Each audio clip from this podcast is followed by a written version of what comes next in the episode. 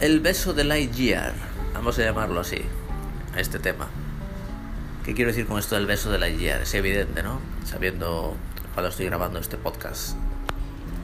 En julio del 2022, concretamente.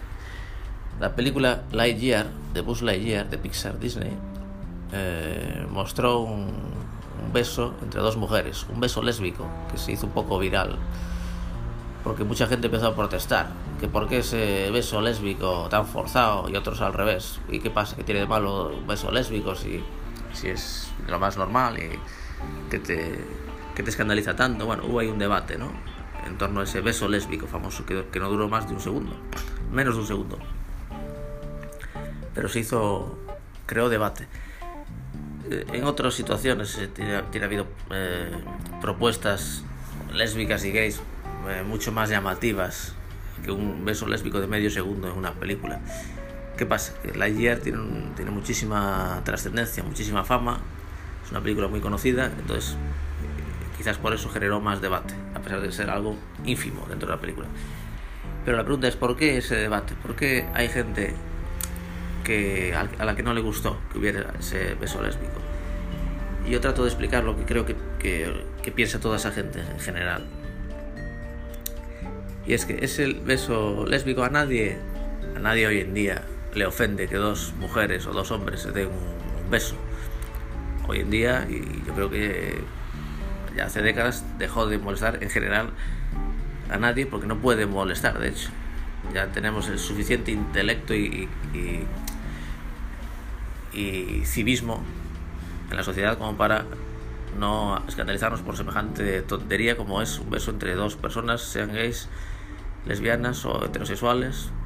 Eh, creo que ya hace tiempo que eso dejó de ofender. Pero en cambio hay gente que se sigue ofendiendo, pero no por el beso en sí, no porque dos personas del mismo sexo se den un, un beso.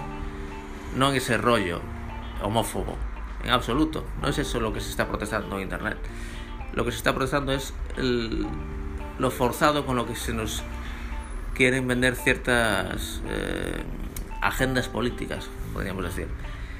Que por muy positivas que sean esas agendas políticas, donde se nos quiera, se quiera pues, eh, bueno, sensibilizar sobre ciertos temas para que la gente eh, deje de ser homófoba, por así decirlo, eh, haciéndolo un poco a la fuerza, como se está haciendo, forzadamente, metiendo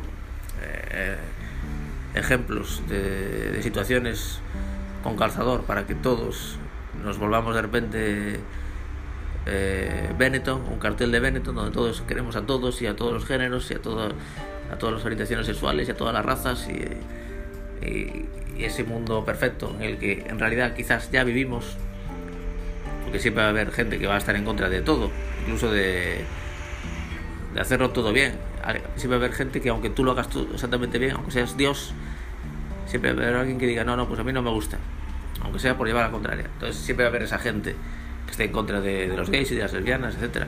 Siempre va a haber, no se puede, ya no se puede seguir pro, haciendo más propaganda de ese, de, de ese anti-gay, de esa lucha contra la homofobia.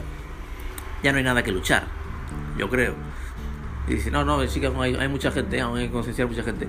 ¿Qué gente? Gente mayor, gente vieja, a lo mejor, viejos, a los que ya no vas a convencer de nada que ya van a morir en breve y que lo que va a pasar simplemente es que se va a renovar la generación y ya no va a haber esa homofobia ni, ni nada por el, estilo.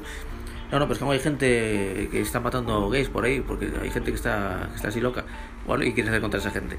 ¿Tú crees que esa propaganda, estos carteles que ponen en las tiendas de aquí no admitimos violencia machista, ¿tú crees que esos carteles van a llegar a esa gente que hace violencia machista? Esos carteles son justo a ellos a los que no le va a hacer nada y a los demás, a los que los leemos, eh, ya estamos, ya, ya nacimos bien, no tenemos ningún, ninguna, tas, ninguna tara como para que nos enseñen nada, que ya, ya nacimos con esa enseñanza de fábrica.